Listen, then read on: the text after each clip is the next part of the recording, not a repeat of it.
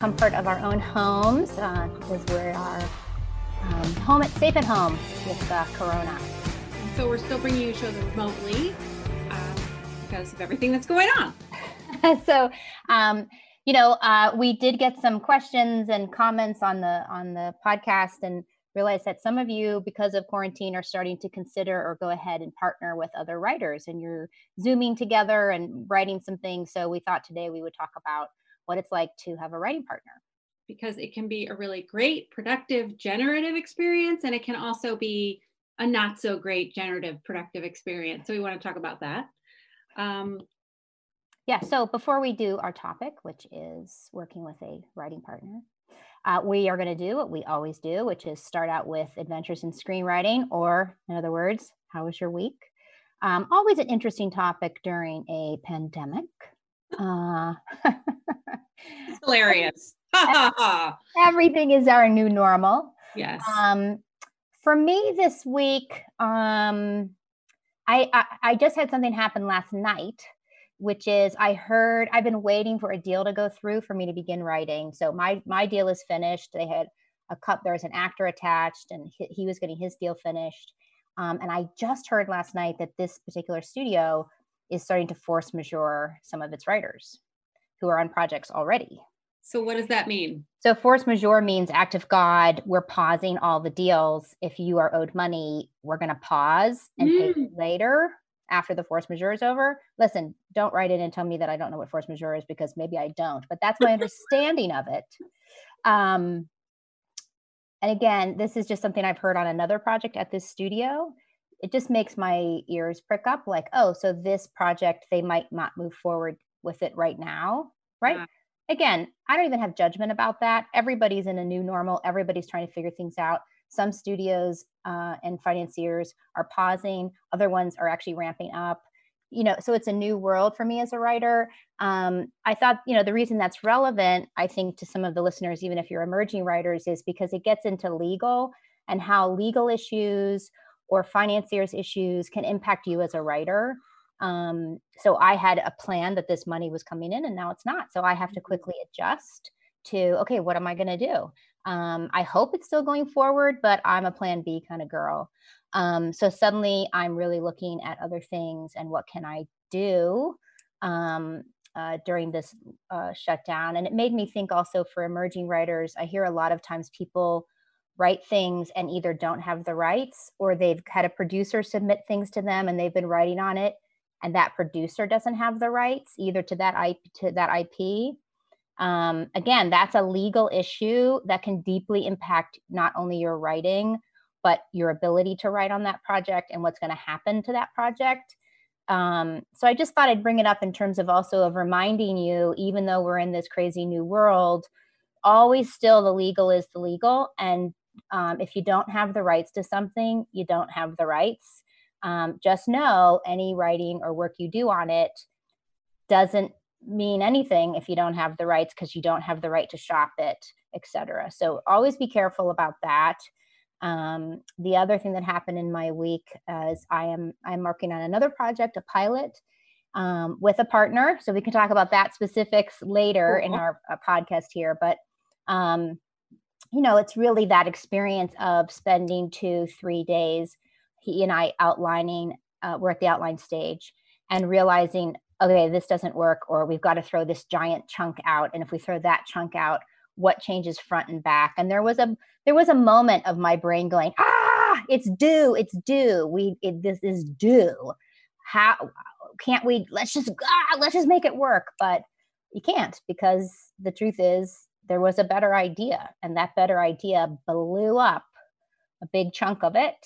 Um, and I think in this current crisis of Corona, I think my anxiety and stuff about that and and, and things that feel unstable are a little bit heightened. Because um, normally I'm just like, yeah, blow it up, blow it. and now I'm like, oh, wait. so I'm I'm aware of my brain's new approach uh, to the uncertainty in writing and the that you have to blow things up even if you have a deadline um, so I'm we blew it up. And um, the other thing that was interesting was he really I had spent so much time over one night. I stood up stayed up till midnight just really chunking it out. And then I realized, oh, I have to give him time to chunk it out too, because you both have to own it. So that's something we can talk about in the partnering mm-hmm. section. But yeah. So that was my week. What sounds, about you, Lorien? Sounds exciting. Mm-hmm. Good highs, lows, lots highs of lows. lows. Right.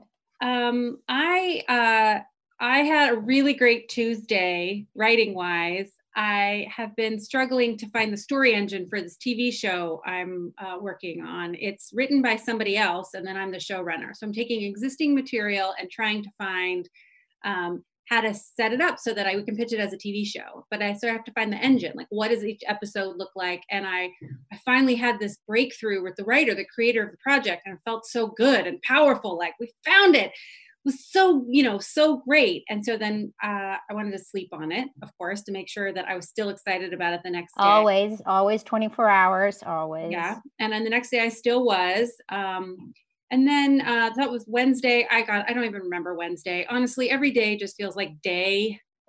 And and i sort of like a feeling of it. And i think wednesday was an okay day. But yesterday i i woke up just off just feeling off and uh, you know i had to set up crisis schooling for my daughter and which i will talk about endlessly because it is a big part of my life. Um, and sort of get things going for the day. And i just had this feeling like um, dread and confusion and i just totally overwhelmed. Like i was just holding on to everything like that pressure the pressure to perform to generate income to generate work. I was holding on so tight and a very wise friend said take the day off which of course makes me panic and want to throw up. Like, how dare I take a day off? But I decided I'm going to take the day off. I just shut it all down. Like, I, I can't. And um, about an hour later, I took a shower, which is a really healthy thing for me to be doing as well. Um, all of us can, you know, just remember to take a shower every once in a while. It does um, change um, your electromagnetic field. So take a shower. It? Yes, it does. does it? And I, I, I usually find good ideas when I'm in the shower. I just forget every single time. So I was taking a shower and I I finally came up with an idea for a different project that I'm working on. I was like, oh, so I sort of it was like in the letting off the pressure and that desperate like I felt like I was holding on to the edge of the cliff and the villain is stepping on my hands and I'm trying to like there's no way up. So I just let go and fell. And um very and so What's that? It's very zen of you. It's very zen. It was terrifying the whole time. I am the least zen person you know, right? Like someone tries to cheer me up, and I'm like, no, that's not how this works. Um, uh, let me catastrophize everything, and then we'll go from there. You did it, and you let go, and your brain in that relaxed state brought you new, creative, imaginative. The well opened. Yes, and then later in the day i had a i have set up a weekly meeting with a writer friend of mine where we uh, he puts it on the schedule. We're very, I think we have to pay each other money if we don't make the phone call. Um, and we each have to submit work to each other. So I just submitted a bunch of like random ideas. Right. And then we talked about him and he started off the conversation in an interesting way. It gave me some really constructive feedback that I didn't know I needed. And um, I was really surprised by it uh, which is hold that, on. My computer's going out of battery. Keep talking. You're not going to see me visually if you're sitting on okay. keep going. Um is that um what was i talking about? Oh uh he uh when i work with other writers or with anyone else i'm always very supportive of their ideas and we go down the cul-de-sac like meg has talked about in a different episode and playing. But when it's my idea my compute my um my computer brain my producer brain clicks in and i say no right? That won't work because of this, that won't work because of this. And he told me that I needed how to learn how to yes and more when we were talking about my own work, which, you know, I studied improv. I mean, I used to do murder mystery dinner theater that was improvisational. Like I am the yes and queen, but uh, I just don't do it when I'm talking to anyone about my own work. I shut down all the ideas. So I had to work really hard to like go down a bunch of to play to have fun and was really needed and necessary feedback I needed on that exact day, which is have fun. Like it the, the work is important and the craft and all the knows and the making it make sense. But like if you can't have fun, if you can't go down those cul-de-sacs and play, like it, it's it's just overwhelmingly hard. And so well, because that that's the part of your brain that creates is the play brain, the you know that part of your brain is the is where the well is and you know there's two things you said there even while i was getting my cord to charge my computer um scatterbrain corona brain um uh you know, I also think that in this moment when we're under under so much pressure, and we had a question right from yes somebody uh, about it. Yeah, Anita Brandt Burgoyne sent in a question. Well, she sent in an email that had quite had several ideas. One was about um, sort of how do I establish discipline? Like how do I write when I'm not inspired necessarily? How do I maximize this time I have now? And um, when I do write, I don't love what I write. So all of it felt like a lot of, I related to this because it was like, yes, exactly. That's what I'm feeling pressure. Right. So it's kind of like make sure you're playing and uh, make sure that I think having somebody to check in with is really good. I think finding that one person that you're going to have the weekly call with, or even better yet, a group. You know, I think a commitment to a group, if you have, you know, you're feeling distracted or you have so many projects and what do I pick? Um, I would say pick one uh, because maybe you have so many because every time one doesn't work, you're you're allowing yourself to jump to the other one. Go ahead, pick one and find people or a person who's your kind of commit. You're making that commitment to. Um, you know, when I on this podcast committed to all of you that I would have an outline for my passion project, it worked. You know, it really worked. I really did get. I think getting up at the same time and saying, okay, the first hour of the day is committed to that project mm-hmm. right? I'm doing that. That's what I'm doing. Um, and this person is going to check in with me.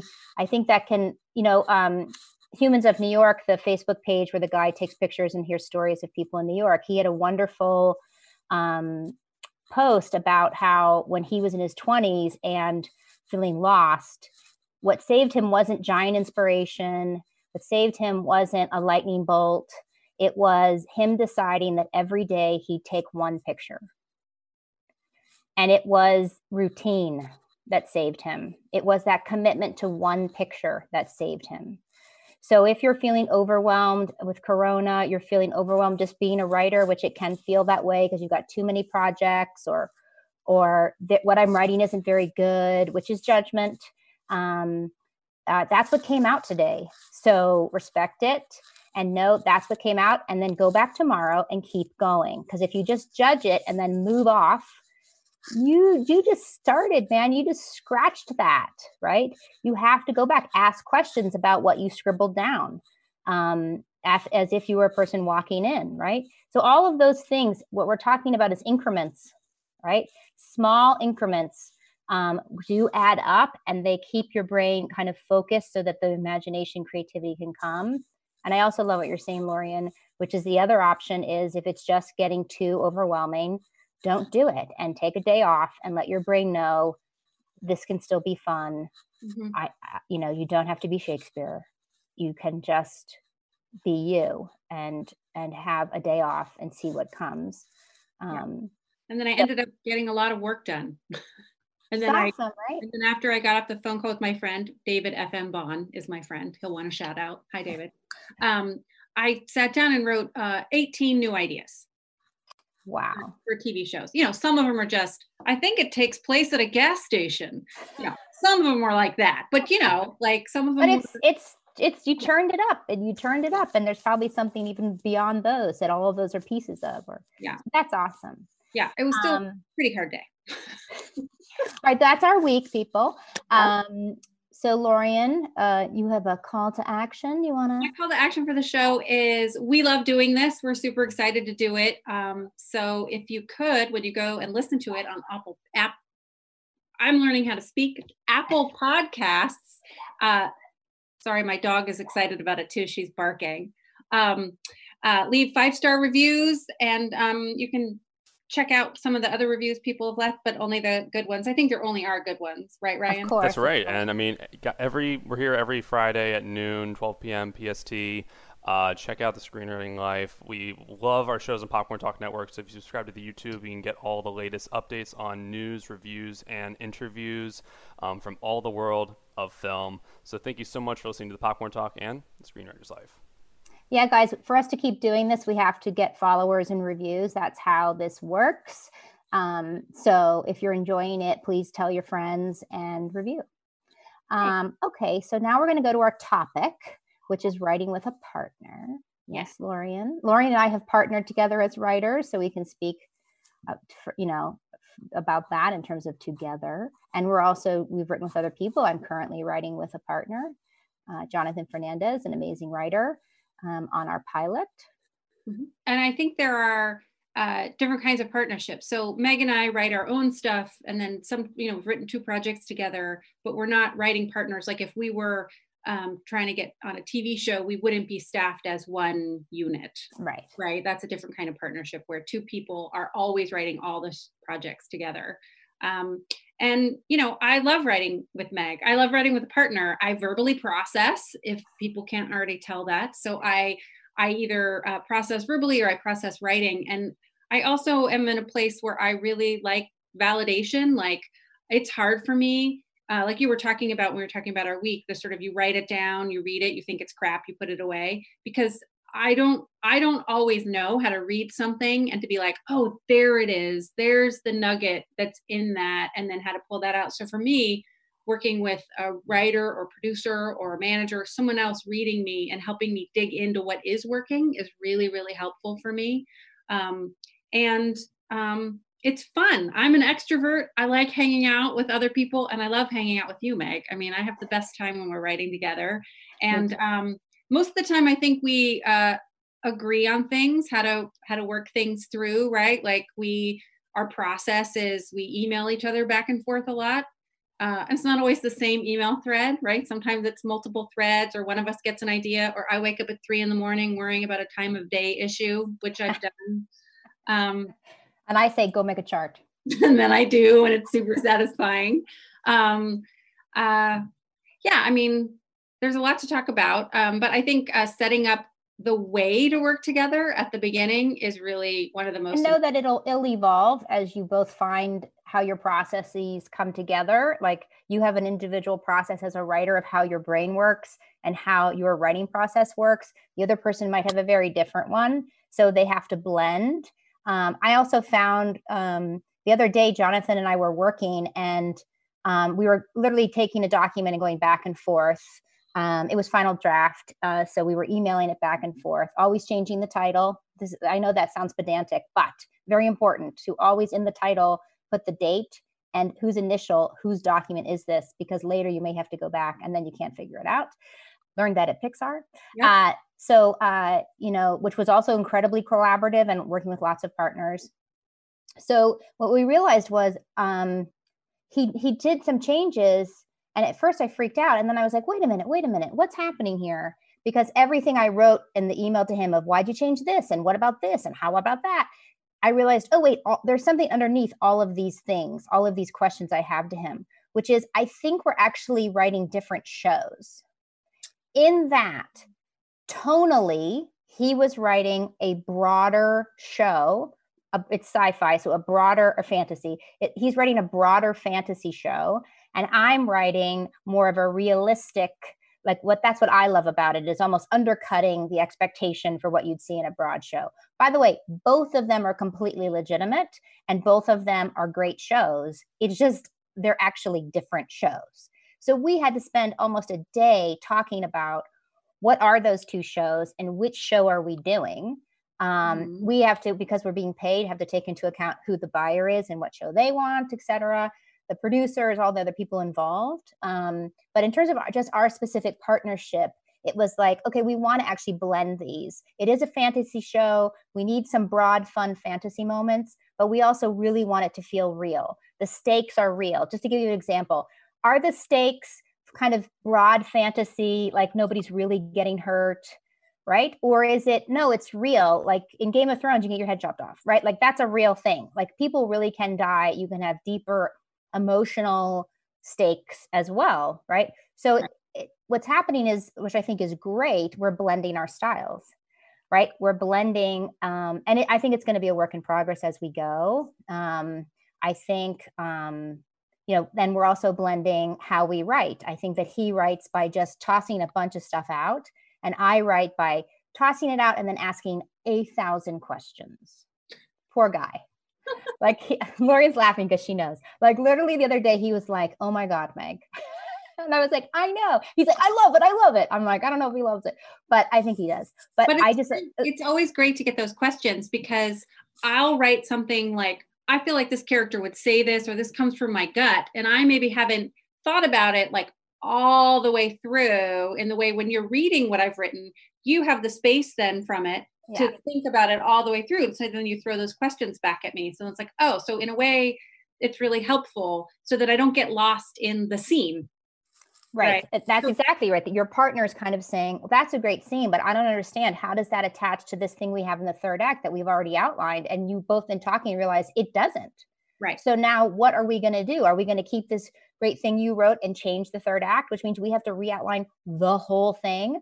Or no, this isn't worth that. The the the outline we have is worth more than that scene. So how do we change it? And it becomes six of one and a half dozen the other. Like we're doing both.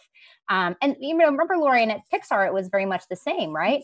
It was a, except you were doing it in real time in a room all together, right? Tossing and pitching ideas and putting stuff by up by cards. But everybody had the opportunity to poke at it. Yes. Right. So that's kind of partnering at a, you know, calculus, you know, 3D chess level. What we're talking about today is also partnering just you by Zoom literally now yeah. right? And documents going back and forth. And you know the one thing i would say to be careful of i haven't experienced this personally but i've talked to young writers who have experienced this. Be sure that you're not getting a partner to use them. Because hmm. meaning it's good to have different kinds of skill right? Jonathan is really, really good at fantasy and world building, right? It's not what my brain does, right? So we're a good team together. Mm-hmm. But always, always there is the respect of what each other does, right? And we both have to do both. I still have to fantasy and world build, and he still has to do character, and we want to because we're writers. But right. I've I've met young writers who bo- uh, have been on both end of a partnership where they feel like they're just being used Mm. And sometimes that happens because the other person just keeps taking what you give them and then they rewrite it in their own voice every time. And it's the only way they feel comfortable. And I'm like, I don't know if that's really a partnership then, right? And again, that person might not have any ill intent. It's just the only way they know how to write is in their own voice with their own thing. And mm-hmm. they're just kind of using you as energetic or kind of idea an idea farm, right? right. Right. Um, that's a little trickier. I would be careful about that. I'm not saying don't do it, but just be aware of it and see what you're getting out of it. And um, that that's kind of some of the things that can go wrong because right. that's like seeds for resentment there, right? And yeah. that you don't really feel like you are owning it. You don't really feel like you're part of it. Like the other day, like I said, I had been up till midnight chunking out the outline based on the new ideas, and then I sent it to Jonathan and when we talked the next morning, I realized, oh, no, wait, this isn't fair to him. He actually needs time to rechunk it out so that it's in his brain too. And he deeply owns it as much as I do because I was up till midnight, right? So right. I had to be like, stop my role. Like, cause I'm always like, let's go, let's go. What else can we do? And I was like, wait a minute, wait a minute. This is so not fair to him. Right. Like, go away, take the day. And what's your version of what I chunked out? Hey everyone, so the new version of Final Draft, Final Draft 13, is out. And, you know, the question's going around is it worth it? Is it worth it to buy or upgrade? And our answer is yes. So I recently got notes on a pilot, and I want to see how it works in my rewrite to move a couple of scenes. And usually what I do is, you know, cut and paste, uh, which works out sometimes, but mostly it means I lose text because I move so quickly. But the new version of Final Draft has this cool feature called Navigator 2.0 where you can actually just move scenes around right in your script. So without losing something, I can see what's working, what I'm missing, or what needs to be rewritten, or, you know, if I have to lose the scene altogether. But it's really, really helpful. And what's most important to me about this is that I'm not losing anything. Woohoo! Yes. I am laying out a new project and I want to card it, and I can now do that inside of Final Draft, and it's now a super easy way. You can take those cards and then make them into an outline with a simple drag and drop. So it's just a great way to see the larger story that you're writing and get down the details, track characters. I just love it. And for our emerging writers, a great new feature is Final Draft lets you set writing goals like page count or timed writing sprints, which is super cool. So uh, we think the new version is really worth uh, investing in. So you can head over to finaldraft.com slash products to get the new version with a discount code of ScreenFD for 25% off. You should check it out. That's ScreenFD. S C R E E N F D. Right. And that can be challenging too. Like you you were up till midnight working on this and then you send it off and then you want to like get back into it. But it's about also respecting what that person's schedule is. But also there are other commitments too, right? And communicating, super communicating like Yes. I can't do this for 3 days. I have to do this other assignment. And so then you need to take it and do whatever it is. Yeah, for sure. That happened too, where I assumed because I have to homeschool in the morning and he knows that, and I can only write in the afternoons or evenings if it keeps going. Um, that I just assumed that he, because we did it one time, that he knew whatever he wrote had to be to me by one o'clock so I could write. And then the next Right. day it didn't come. And I was like, what's happening? And he was like, oh, I didn't know that was a thing. And I'm like, oh, right. I didn't say that was a thing, but I just assumed it was a thing. So it's a lot of communication, always staying on the same page, communicating. Um, it's it, it that it's super important so that because you really want to watch out for any resentment that could be planted. I think it's super important for partnerships. I know Lauren, you and I did this a lot of like checking in with each other. How are you feeling? Um, both about the partnership, about the project, about life. Like you have to keep it real. No passive aggressiveness. That Right. is a death knell to partnership. Don't do it. Even if you have to say something hard to the other person, like, hey, every time you do that, it drives me fucking crazy. Mhm. You you should sit down and say that because you're partners. And in any partnership, there has to be that direct communication and respect of each other. So I think that is also super important. Yes, absolutely. And it's it can be a really like uh, for me, Meg, the very first TV show I sold was a project that we sold together. So I was in this unique position of yay, I'm a TV writer now, and it was my very first project. So I got to uh, be challenged and disappoint you and rise to the occasion. It was like this crazy crash course boot camp of how to partner, how to write a pilot, how to, you know, make money as a TV writer, right? Like all of this stuff. So for me, it was this amazing, terrifying experience, right? Where I did all the things wrong. I learned how to do some of the things better. Um, so it can be really exciting. Yeah, and it's you know I think uh, with writing partners, you are going to disappoint each other. Mhm. It could be the disappointment of I said I was going to get this done by this time and I and I didn't, or it could be the disappointment of I know I said I could make this work but I can't, or I know I thought this was a good idea but now I think it sucks, or you know what this is kind of shitty what I just wrote. It just isn't very good, but maybe it'll give you ideas, right? Like um i feel like i you know i also i'm pushing jonathan and he's pushing me. And i think that's the best kind of partnership is to say but why and how come? And but what's her motivation right there? Or what's he doing like i get it from her point of view but what what is he doing? And why is he here? And why does he care? And why would he do that? Like I, you know to me i also am a story junkie. I love that stuff right? But i think i can be overwhelming because i'm just like but why? And how come? And a thousand questions right? And my brain is going very fast and trying to like put it down. The other thing I would say about um, that has happened um, in almost every um, partnering situation I've had, be that with another writer or be that with a producer um, or be that with my husband or any other partnering, honestly, um, because it, and which means this is me, not them, because it's happened with everybody, which is my brain will lay down, this is it, right? Let's say you're in the outline stage. There it is. That's the story those are the big movements of the story and my brain kind of relaxes a little bit and i think it thinks it's going to go into play now because i've got the sandbox right and then of course the writing partner producer director husband whatever will be like yeah but explosion of everything i put down and i always have this very internal defensive reaction just I don't I try not to verbalize it because I know it's me because it's a control issue and I don't mean like I need to be in control. I panic that we're never going to find it again.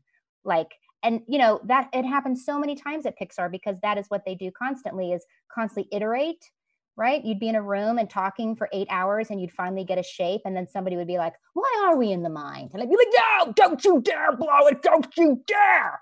Right? but Pete Docter is a genius, and he'd be like, "Yeah, let's let's just stop a minute. Why are we in the mind? Let's go all the way back to why we're doing this." the writer in me is like, "We have structure. We have outline. We could write this." But that isn't writing, right? That is a different part of the brain. And I have to allow, I have to literally take a breath and step back emotionally and let that person start riffing and blowing it all up. Right. And then no and it's a trust thing, probably, right? Trusting yeah. that you will find it again. Yeah. And it'll be better. And here's the truth you can always go back to what you had. You know, it's not right. 1940s with typewriters and somebody threw it in the fire. Like you can go back, but right now, let's take a trip. Right. And literally, Jonathan was like, I know, but I just think this is a such a cool, fun end. And my head is like, but it blows up everything from the midpoint. But I have to be like, okay, wait, he's right. That's a much cooler ending. And so we have to change 25 things. And then we do. And we change them and we change 25 things. And will we stay there? I don't know. It's going to iterate and iterate and iterate. But somehow when I'm iterating on my own, I'm not as tight about it. It's when the other person is iterating on something that I feel like we've done that I get all kind of emotional and freaked out. So that's my work. I guess what I'm trying to say overall is partnership will bring up in you where you have to evolve as a human. It just will.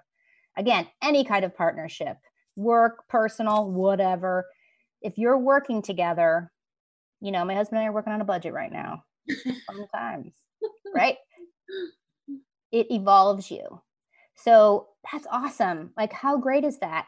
That you're going to do something that evolves you. You're going to go on the hero's journey yourself, right? so i just keep trying to remember that that this is this is a learning experience every time you have a partnership it's a new learning experience it's also for me when you get notes when you have a partner it's so much uh, healthier for me to so much better. notes with someone else because it's then I'm so not much sitting better. in a giant bowl of shame all by myself right? It's like that was weird right? Or these are great or you know you get to you can discuss together about it. You can be like, that was crazy. Until later you're both like, yeah, no, that was actually yeah. probably a good note. That's the you can you yeah. have somebody on the roller coaster with you, yes. out in the foxhole. You really do not feel crazy. It yeah. I love the walk to the parking lot after the meeting. When you're both like blah blah blah, blah, blah, blah, And by the time you get home, you're both like, yeah, no, okay, those were good notes. And yes. we need yes. to do that. But There's just no more no more walks in the parking lot, Meg. Now I it's know. now it's just texting after the after the Zoom, right? Yeah, now our personal Zoom after. yeah. Um, again, it's just human, right? Because you felt vulnerable. You felt vulnerable getting those notes. You had a panic attack. You realize, oh my God, we were even we even had the wrong bullseye. Forget that we didn't hit the bullseye. What they're expecting is is B, and we were doing F. Like, holy crap. That that that sense of like, oh shit, right? That you can get um or the opposite where they like it and my brain my brain is immediately like what's the truth? like what's, what's, going on? what's, what's really going on? Oh no we're the same in that way. So they said they loved this part. Is that real? Is that real? But it's funny because i think that's also a jonathan are a good team because he's an optimist so he's always like, that was great. And I'm like, really? Was it? Was it great, Jonathan? He's so good though. He does not take my bait. Like he does not. He's always like, no, yeah, it was good. Let's just let it be good. But you know, I, we I think you and I, Meg, are pretty similar in our responses to things, but whoever gets there first, the other person will slip when in our yeah. writing together. So like if if I get emotional first, you go into producer mode. Right. Right. Or if you go emo like so we know how to do that for each other so that we're both not sitting in the shame bowl. In the muck of it. yeah. Muck, I was talking to my manager yesterday and he called himself a cynical optimist. And I was like, oh my God, that's exactly what I am. I'm a cynical optimist. I'm generally optimistic, but I'm a little bit cynical. Oh, that's not oh. how I would describe myself at all. I'm like, am I a pessimistic nihilist or a cynical nihilist? What's going on here? No, that's not true. You can't be a writer and not have optimism. You can't because creativity is optimistic. The very mm-hmm. act of creation is optimistic that something is going to come and manifest and that you will love it. Even if you don't love it in that moment, it, it is a beautiful, optimistic thing to do to sit down and create something out of nothing, out of nothing. I mean, that is a beautiful, optimistic thing to do. And I understand that we all go back and are cynical about it, but we also have to be careful of the judgment that we put on it and our work because judgment does not create, it tears down. Yeah. Be super careful. Listen to the words you use. Um, like um, the question we got where she said it was just scribbles. already I'm like, ding, ding, ding, ding, ding. No such thing, no such thing. That is the critic. That is he, that critic is trying to rip down. Um, you know, I had another young writer who said, you know, it, she would constantly use, she constantly uses words that are derogatory about her own writing. And I've banned her, I've banned it because it just isn't it, it doesn't get you anywhere. You think it does. You think it's protecting you from other people saying it, right? It doesn't really, because it doesn't create anything. You have to let that stuff go. Um, all right, so we have uh, a we question. Talk and talk, but we should do our question, right? So I think for me, just the headline of partnership right. is about trust. Yes. Right. And and um, knowing that you can be free to create, be free to fail, but be open to feedback and to be giving feedback too right? It's that trust is all most- of that involves trust. Yeah. and if you don't trust your partner you have to look at that. Yeah. don't run away from it. Don't get passive aggressive. That's just a fact. Why don't you? Start asking questions. Why don't you trust? Has that something to do with you? It might by the way. You might have an issue with trust.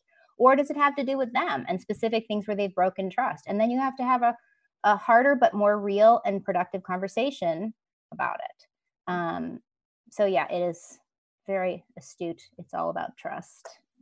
That old issue. Here it comes again. Um, okay, question of the week. Um, so just to remind you guys, please send in your questions to the screenwriting life at gmail.com. Um, we're going to answer as many uh, in the podcast as we can. Um, who knows? Lorien and I might dip in there and actually personally answer you directly back onto your Gmail. Can't promise, but uh, I think we'd like to do that. So um, today the question is from Megan Simpson Huberman from Sydney, Australia. Um, she says she's currently working on a rewrite and she notices that the last seconds of the script, the very end of the script, is making people cry. And she thinks it's because in this moment, a lot of the subtext of the character's arc is there. Um, and she thinks it's working well, but she just has this gut that it's not it's she says it's not yet giving the reader the satisfying click of insight and understanding to that character that maybe a note or two earlier in the pilot would make it more clear. And so you know but of course she says but i'm so afraid of breaking it and making it on the nose by bringing it up from the subtext to text. So my question is in this stage of the rewriting process when you're understanding the thematic workings of the story more how do you avoid it becoming mechanical or too obvious? And I love this question because I think we all have this question and we all worry about that. And I guess my broad answer is you don't, meaning it is the writer's job to experiment. It is the writer's job to go ahead for yourself. I'm not saying you have to give it to your producers or anybody else. Go ahead and make it obvious because my gut is that you probably have been so worried about that that you've missed something very large or at least substantially that you're having this intuition.